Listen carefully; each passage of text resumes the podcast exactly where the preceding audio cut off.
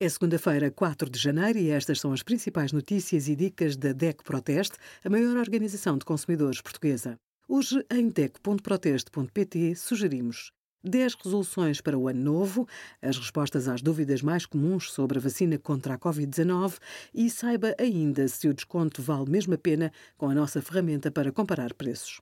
Ao comparar um produto numa loja tradicional ou online, tem sempre direito a uma garantia de 2 anos. Os bens, em segunda mão, ao serem vendidos por profissionais, também têm o mesmo prazo de garantia.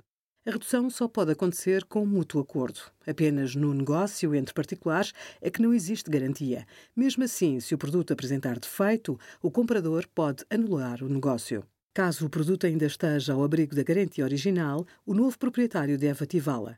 Se receber uma garantia com mais 2 anos, peça um comprovativo. Assim, não terá dificuldade em provar a oferta se surgir um problema mais tarde.